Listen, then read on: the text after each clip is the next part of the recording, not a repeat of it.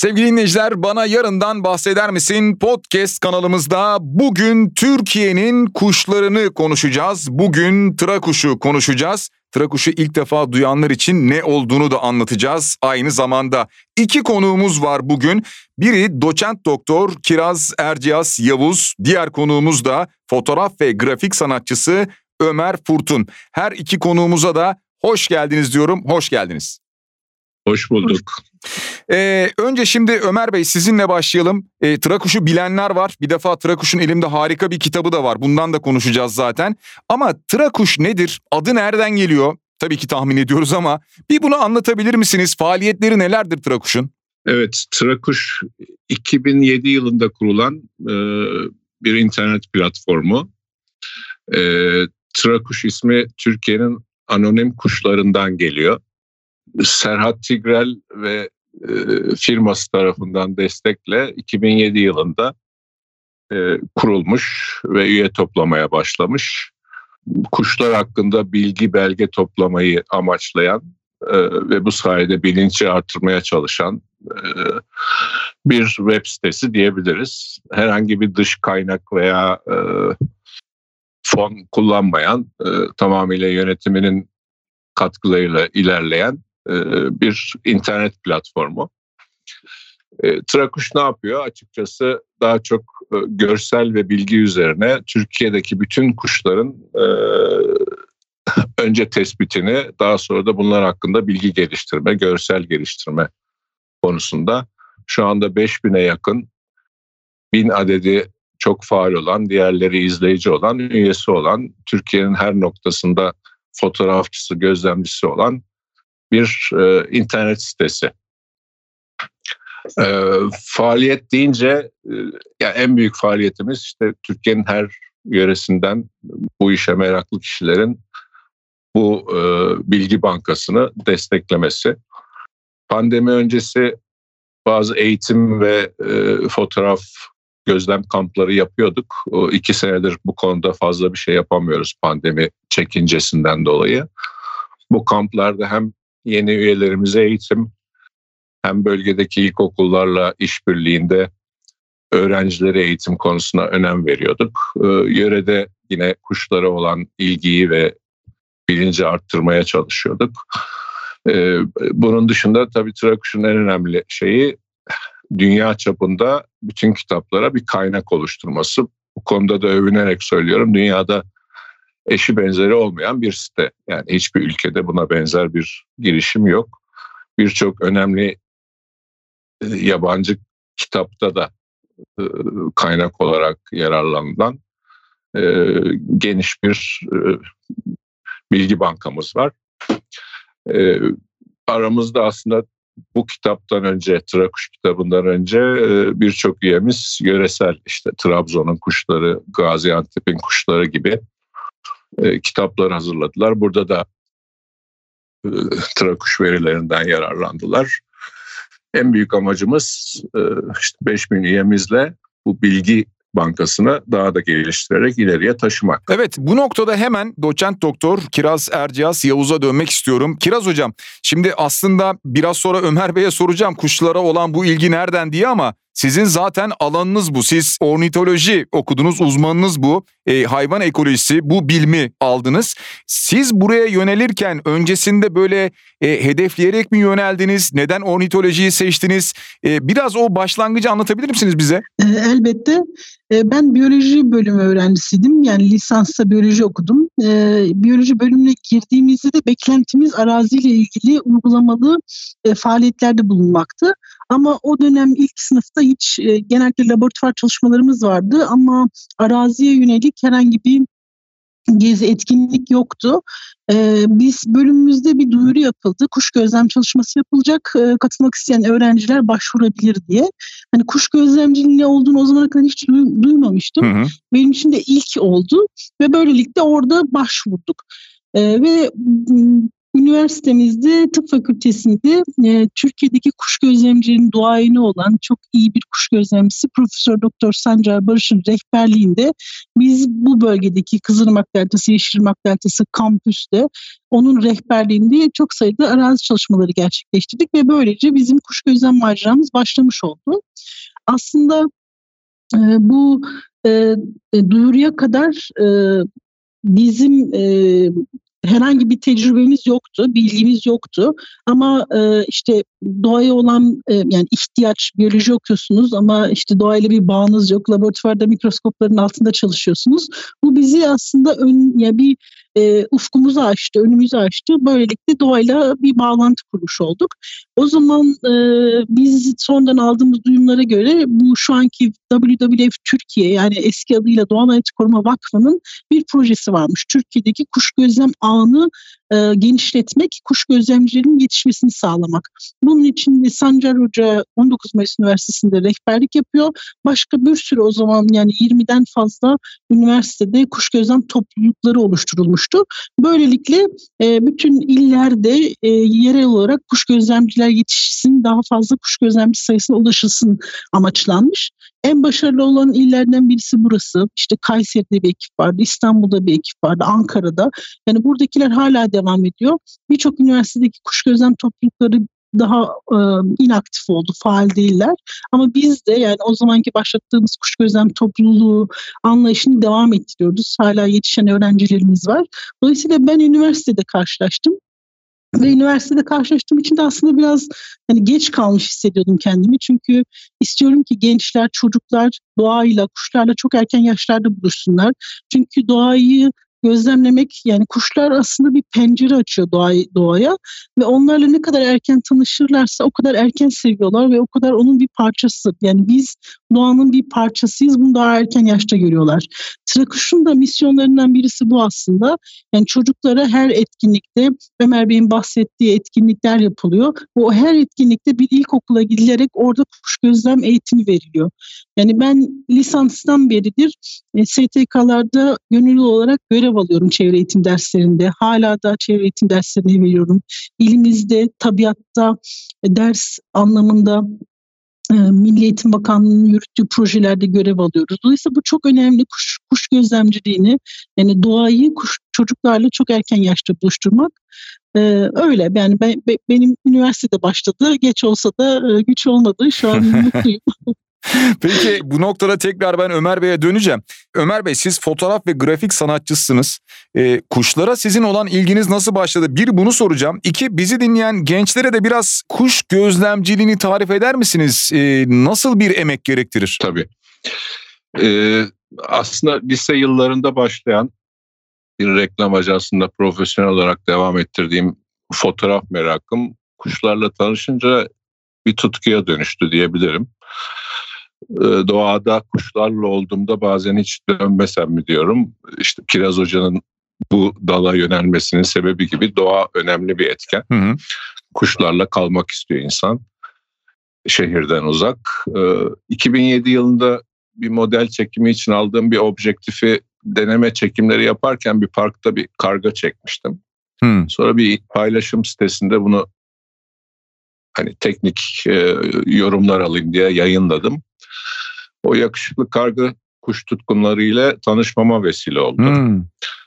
Ee, bu paylaşıma yapılan yorumlar oldukça ilgimi çekti. İlgi alanları kuş gözlemciliği, fotoğrafçılığı olan kişiler çoğunluktaydı. Onları, hikayelerini, tutkularını biraz araştırınca aralarına katılmaya karar verdim. Aynı yıl Trakuş'a üye oldum. Her yıl düzenlenen kamplarına katıldım. Yöneticileriyle tanıştım. Ee, bu güzel insanların güzel hedeflerini görünce elimi taşının altına ben de koymalıyım dedim ve yönetime yönetime katıldım. Ee, benim kuş gözlemci tarafım biraz zayıf kalıyor. Yeni türler peşinde koşmak da pek rağbet ettiğim bir şey değil. Bunları tutkuyla yapan arkadaşları gururla izliyorum ve destekliyorum tabii. Ben daha çok hayalimdeki kareleri fotoğraflarıma yansıtmaya çalıştığım tarzı yakalayabileceğim araziler planlıyorum e, yaygın olarak görülebilen örneğin bir kızılgerdan nar bülbülü diye bilinen e, bir kızılgerdan ile ikimizin de huzurlu olduğunu olduğuna inandığım bir ortamda e, onu fotoğraflayarak bütün günümü geçirebilirim. E, ama tabii kuş gözlemciliğinin doğa ve ülkemiz için çok önemli bir yeri var bu veri toplamada. Genç fotoğrafçılardan çok genç kuş gözlemcilerine ihtiyacımız var. gençlere şunu öneririm yani doğaya kaçmak her zaman huzur veren bir şey ve kuşlarda ülkemiz için çok önemli ve Türkiye biliyorsunuz sayısal olarak da Avrupa'da bilhassa tür açısından zengin bir yer.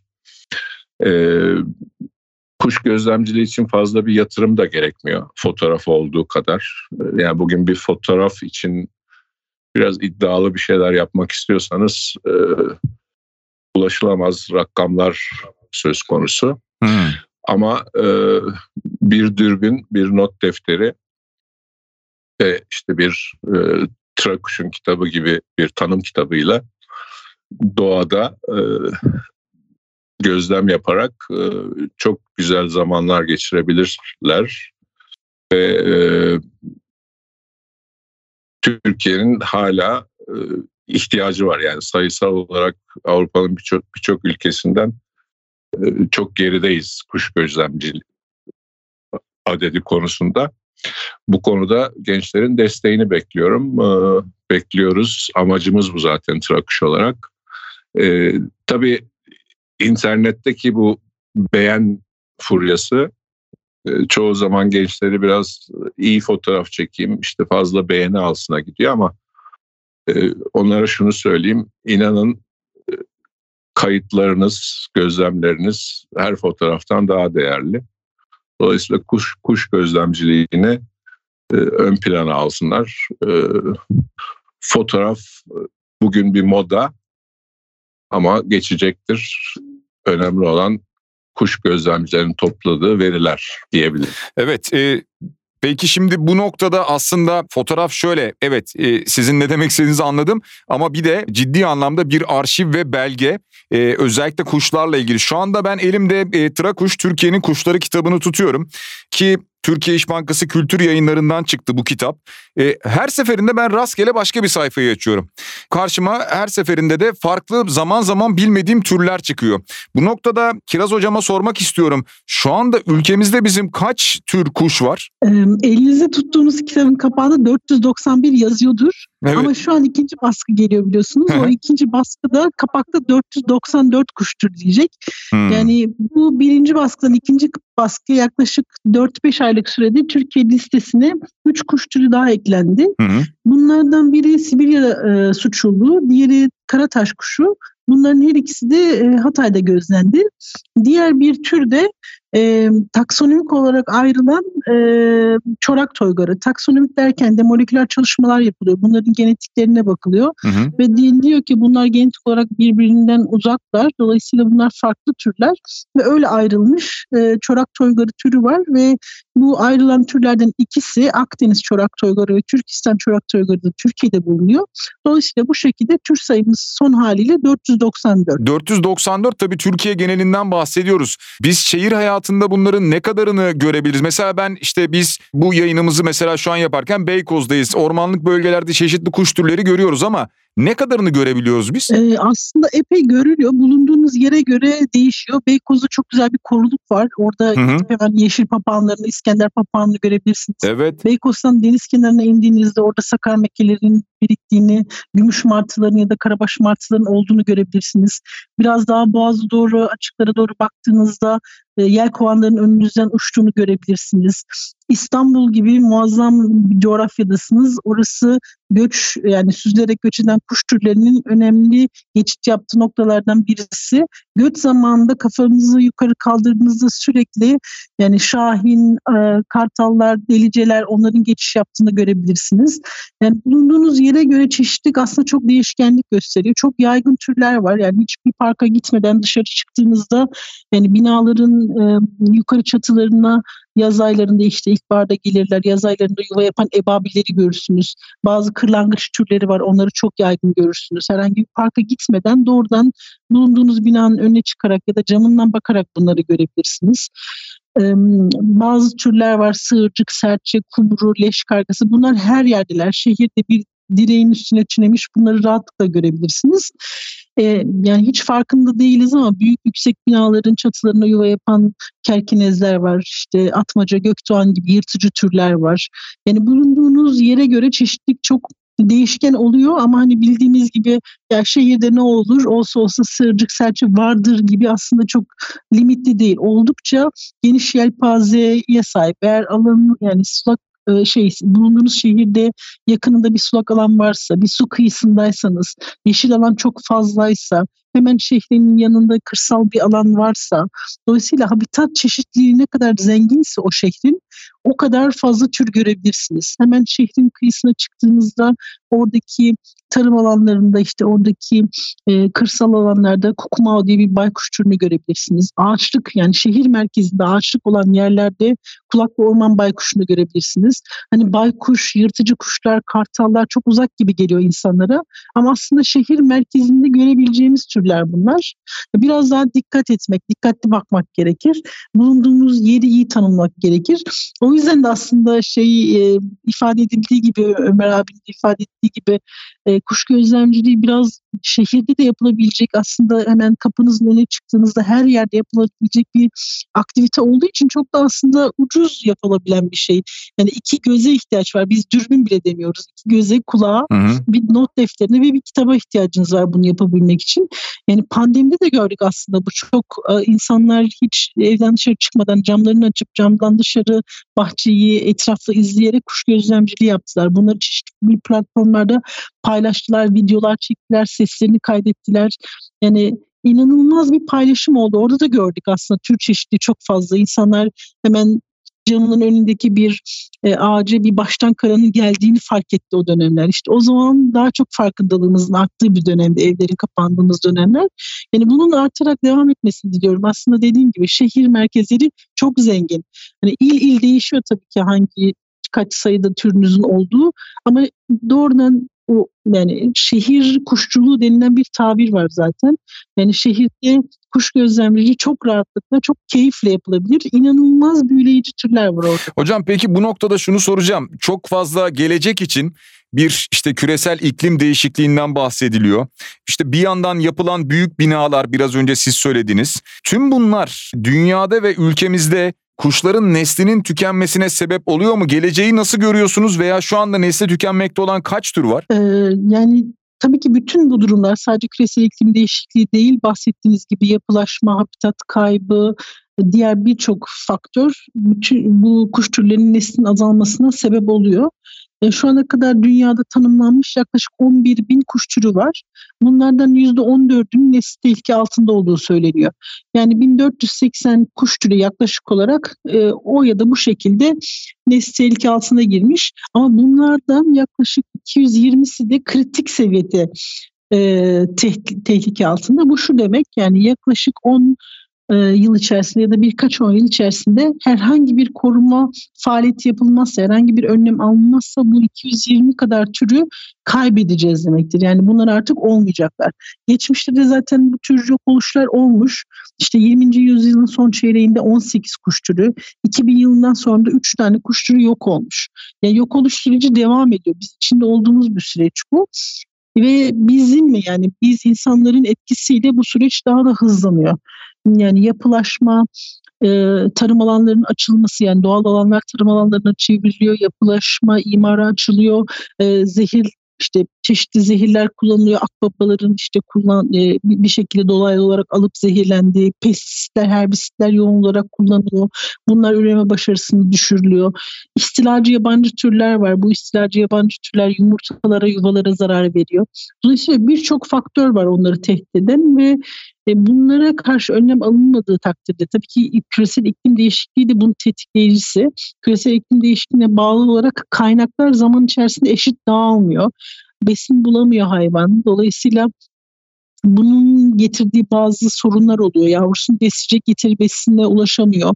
Yuva yapacak yer bulamıyor uygun iklim koşullarına sahip. Dolayısıyla bu bunların hepsi kuş türlerinin e, çok hızlı bir şekilde azalmasına neden oluyor. E, yani korumak adına da tabii ki ilk önce e, habitatını korumak lazım diye düşünüyorum. Çünkü o habitatı koruduğunuz zaman hem hedeflediğiniz kuş türünü korumanın yanında onunla aynı habitatı paylaşan çok sayıda türü de korumuş olacaksınız. Ve habitatı koruduktan sonra da e, o türe spesifik hangi tehdit varsa bu istilacı yabancı bir türse onunla mücadele için herhangi bir çalışma yapmanız lazım. Bu zehirlenme ise o hayvan işte yediği yemlerden aldığı zehirle e, hızlıca ölüp işte sayısı azalıyorsa o zehirin kaynağını ortadan yok etmeniz lazım. İşte e, tarım alanları büyüyor, büyüyor ve ortadaki e, küçük çitsi işte e, ağaçlar, çalılar ortadan kalkıyor. Bazı e, kuş türleri işte üveyik gibi bazı kuş türleri üreme alanı bulamıyor. Eğer buysa neden işte onların üreyebileceği yeni plantasyon işte e, ağaç dikimleri desteklemeye ihtiyaç var. Dolayısıyla türe özgü ne, yap, ne yapılması gerekiyorsa o türün e, sorunu neyse onunla baş edebilmek için çeşitli uygulamaların hayata geçirilmesi gerekir. Yani çok zor değil sadece kararlı ve istikrarlı olmak gerekir bununla ilgili. Evet. Ömer Bey'e döneceğim tekrar. Ömer Bey Biraz önce siz anlatırken dediniz ki ben böyle hayalimde bir plan kuruyorum e, ve o tip fotoğrafları çekmeyi tercih ediyorum.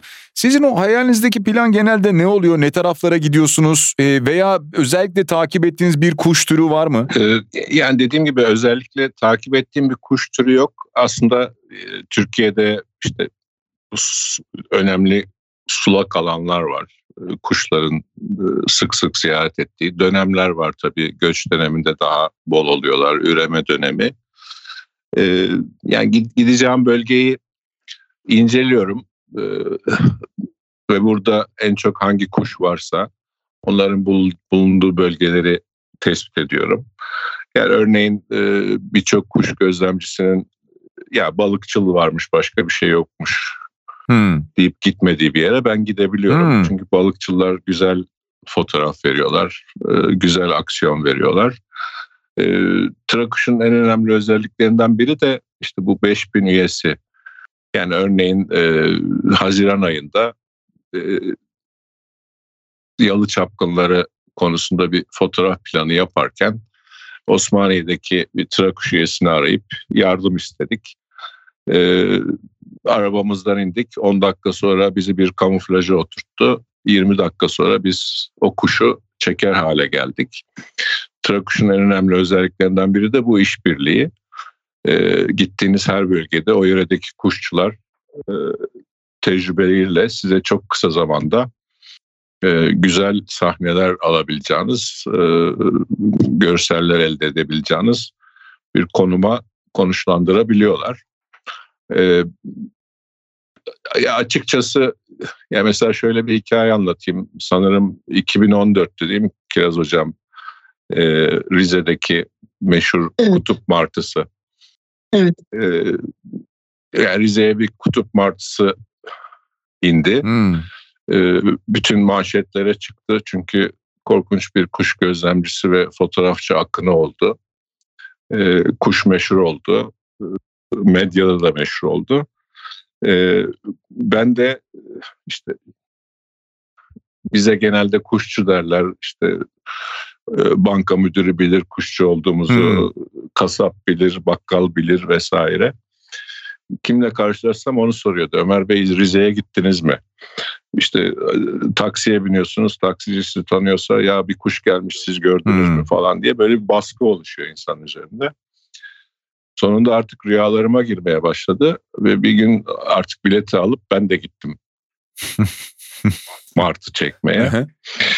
ee, bu tutku inanın aslında çok güzel bir tutku. Bazı mesela iş adamları bile var sabah uçağa atlayıp Rize'ye gidip o kuşu görsel olarak fotoğraflayıp e, öğlen işine dönen böyle meraklılar da var. Benim demek istediğim ben o tarafında çok yokum işin. E, tabii çok keyifli yine oraya gittiğinizde hı hı. E, insanlarla e, kuş konusunda yaptıklarını görmek insana e, hoşuna gidiyor. E, ama mesela ben Martı'yı çektikten sonra orada çok daha güzel pozlar veren balıkçılar vardı. Onlarla ilgilenmeye başladım. Siz balıkçıları daha çok seviyorsunuz onu anladım ben. Ee, yani çok güzel fotoğraf veriyorlar. Hı-hı. iyi mankenler. Ee, dolayısıyla hani daha çok fotoğraf beni bu işe şey yapıyor. Tabii zaten Trakuş yönetimi olarak e, kuş gözlemcilerinin daha arkasındayız. Ee, orada gözlemci adedinin yükselmesi için sürekli düşünüyoruz ne yapabiliriz. Çok başarılı değiliz. Çünkü biliyorsunuz gençlerde biraz internet şeyine kapılmış durumda. Beğeni odaklı bir seçim var. Yani bugün bir gözlem yazdığınızda işte 10 beğeni alıyorsanız iyi bir fotoğraf yüklerseniz belki binleri geçiyorsunuz. Evet. O çok etkiliyor ama işte tekrar söylüyorum gençler şunu bilmeli. O yazdıkları üç tür bile gözlemledikleri ve herhangi bir siteye, işte Trakuşa veya eBird diye bir site var dünya çapında e, bilgi toplayan. Buralara girecekleri her veri kuşlar için çok daha önemli. Evet. Bu arada Kiraz hocama şunu da sormak istiyorum son olarak. Hocam üzerinde böyle çok araştırma yaptığınız sizin var mı? Çok çalışma yaptığınız bir tür? Var. Sadece ondan önce bu trak kuştaki fotoğraf durumu ile ilgili bir katkı sağlamak istiyorum. Yani ben kendi görüşümü bilen insan olarak. Aslında Trakuş çok değerli bir site. Ben ben o siteyi fotoğrafçılık sitesinin üstünde görüyorum. Çünkü biz Trakuş sitesinin e, kurulup oraya bir sürü veri akışı, veri diyorum çünkü her bir fotoğraf bizim için bir veri. Oraya o kadar veri akışı öncesinde birçok kuşun dağılımı ile ilgili bazı bilgilere sahip değildik. E, biz işte oradan görüyoruz işte hiç e, beklemediğimiz, Hakkari'den beklemediğimiz bir türü oradaki Hakkari'deki bir fotoğrafçı e, çekip yükleyebiliyor. Dolayısıyla biz diyoruz aa orada da varmış. Yani bazı Türkiye'de kuş bilimi aslında çok hani insanların düşündüğü gibi kuşlar çok iyi biliniyor, tanınıyor. insanlar merak ediliyor. Çok sayıda kuş gözlemcisi olsun istiyoruz. Bununla ilgili de etkinlikleri var ama yani dağılımlarıyla, popülasyon sayılarıyla ilgili daha e, netleşmemiş e, ya bilgilerimiz var. Daha bilgi açığız. Bu anlamda da Trakuş gerçekten çok büyük katkı sağlıyor. Öncelikle yani paylaşıldığı yerin belirtiyor fotoğrafçı. Paylaşıldığı yer ilk defa ise biz bunu verilerimizde kullanıyoruz. Bunun yanı sıra işte beslenirken mesela bir fotoğraf çekilmiş. O zamana kadar hiç daha önce öyle bir kayıt olduğu bilinmiyor. Yani öyle bir besinin tükettiği bilinmiyor. O bile bizim için değerli bir veri. Dolayısıyla e, yani ben fotoğrafçılığı da çok önemsiyorum. Oraya girilen her bir fotoğrafın bizim açımızdan yani bunu ben vatandaş filmi olarak görüyorum. Citizen Science vatandaş filmi son zamanlarda artan bir şey. Yani Amerika'ya gittiğimizde, Avrupa'ya gittiğimizde bilim insanları sokağa çıkıp araştırma yapmak yerine bunu işte çeşitli aplikasyonlar geliştiriyorlar insanlar arasında yayıyorlar. İşte ne bileyim köpeklerin davranışlarından kuşların dağılım gösterdiği yerlere kadar her veriyi vatandaş üzerinden toplamaya başlıyor. Dolayısıyla daha geniş bir e, kitleye ulaşmış oluyorsunuz ve daha e, çeşitli ve her yerden daha küçük ölçekli verileriniz oluyor. Yani Trakuş da bunu sağlıyor bize aslında. Yani ben birçok yayınımda gerçekten Trakuş'tan faydalandığım oldu. Hani bizim veri bankamız var eBird adında kuş bankası. Yani oraya insanlar kuş gözlem kayıtlarını giriyorlar. Yani onun yanı sıra ben muhakkak bir türlü ilgili araştırma yaptığımda Trakuş'a da girip oradaki fotoğrafları inceleyip oradaki gözlem kayıtlarını inceleyip oradan veri alıyorum. Dolayısıyla e, yani çok önemsiyorum ben oraya yani fotoğraf dahi olsa büyük bir katkının olmasını e, devam etmesini arzu ediyorum. E, sorunuza gelecek olursak aslında çok sayıda yani türle çalıştım böyle akbabalarla küçük akbabaları izledim vesaire hani insan işte paspaş baktı inanılmaz güzel renkleri var. E, Kızıl kahverengi sapsarı bir e, gözü var ama e, benim aslında beni çok etkileyen e, kuş bozötler. Hani kuşu bilenler e, diyecekler bozötlerin nesinden etkilendin diye. Benim e, doktora çalışmamda onlarla e, yön bulma deneyi e, adı verilen oryantasyon deneyleri yaptım. E, işte Kızılmak deltasından onlar yön bulma için e, hangi e, e, dış etkenleri kullanıyorlar ve ne tarafa doğru yöneliyorlar bunu araştırmak istedim. Hem deney yaptım Hmm. sonrasında da radyo verisi istediğimiz bir cihazı onlara takıp aktif olarak cihaz kuştayken ben de elimde bir anten yani alıcıyla kuşu arabadan izledim. O zaman çok hani teknolojik işte akıllı telefonların falan olmadığı bir dönemdi. Dolayısıyla kuş nereye biz oraya ve bu beni çok etkilemişti. Yani o bozotbenle ilgili çok sayıda çalışma yaptım. Yani havada hemen e, karardıktan sonra bozotben göçe başlıyor. Çok e, kısıtlı imkanlarınız var. Ar- aracınız var ve elinizde bir e, alıcı var. Kuş hemen yanınızdan ya da üstünüzden uçuyor. Siz birebir canlı olarak onu izleyebiliyorsunuz, takip ediyorsunuz. Ne yöne doğru döndüğünü görüyorsunuz. Yağmur yağıyor, durakladığını görüyorsunuz. Yani karar veriyor o an göç edip etmeyeceğini. Hangi hızda, hangi yükseklikte olduğunu tahmin ediyorsunuz. Yani onunla göç eder gibi bizzat yol alıyorsunuz. Yani bu beni çok etkilemişti. Evet, çok benim heyecan verici. Kesinlikle öyle ve hemen benim evimin arkasından bir rotadan gittiğini görünce o zaman ben hani gözyaşlarım solmuş ağlamıştım. Yani çok etkilenmiştim. Birebir o kuşlar yol alıyormuş gibi hissetmiştim. Dolayısıyla o izleme anları beni çok e, hem duygulandırdı hem de büyüledi. E, yani kuşların gerçekten e, inanılmaz e, canlılar. İşte bahsettiğim kuş e, kahverengimsi gri ya- yaklaşık 20 santim boyunda 20 gram ağırlığında bir hayvan. Yani çok etkileyici bir tarafı yok aslında görsel olarak. Ama yaptığı şeyler inanılmaz yani. Yani karar veriyor, yön alıyor. Yani bu beni çok heyecanlandırmıştı ve onunla ilgili çalışmalarım hala devam ediyorum. Ee, öyle. Trakuş kitabını da hatırlatalım bu arada. Türkiye'nin Kuşları kitabı. Birinci baskısı zaten yayınlandı. 491 tür var. İkinci baskıda da 494 türü bulabilirsiniz. Onu da hatırlatalım.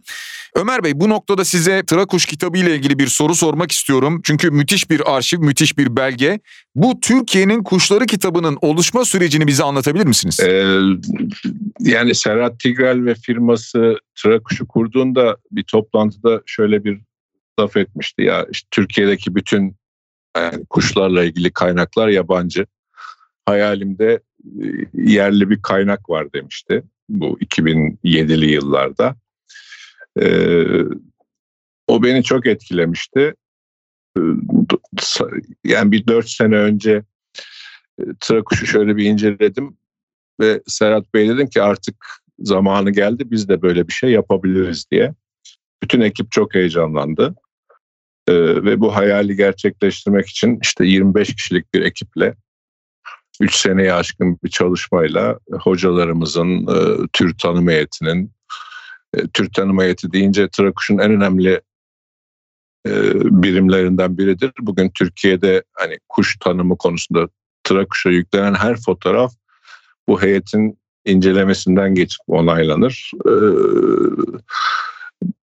bu gücü kullanarak kitabı oluşturduk. Ee, bize inanan İş Bankası yetkililerine de çok teşekkür ederiz. Başarılı bir süreç oldu. İnşallah gençler daha da ileri taşır kitabımızı diyeyim. Hocam çok teşekkür ediyorum. Kiraz Erciyes Yavuz Doçent Doktor. Kiraz Hanım çok teşekkürler sağ olun. Ben teşekkür ediyorum. Çok sağ olun. Ve benzer şekilde fotoğraf ve grafik sanatçısı Ömer Furtun'a da çok teşekkür ediyorum. Ömer Bey çok teşekkürler. Biz teşekkür ederiz.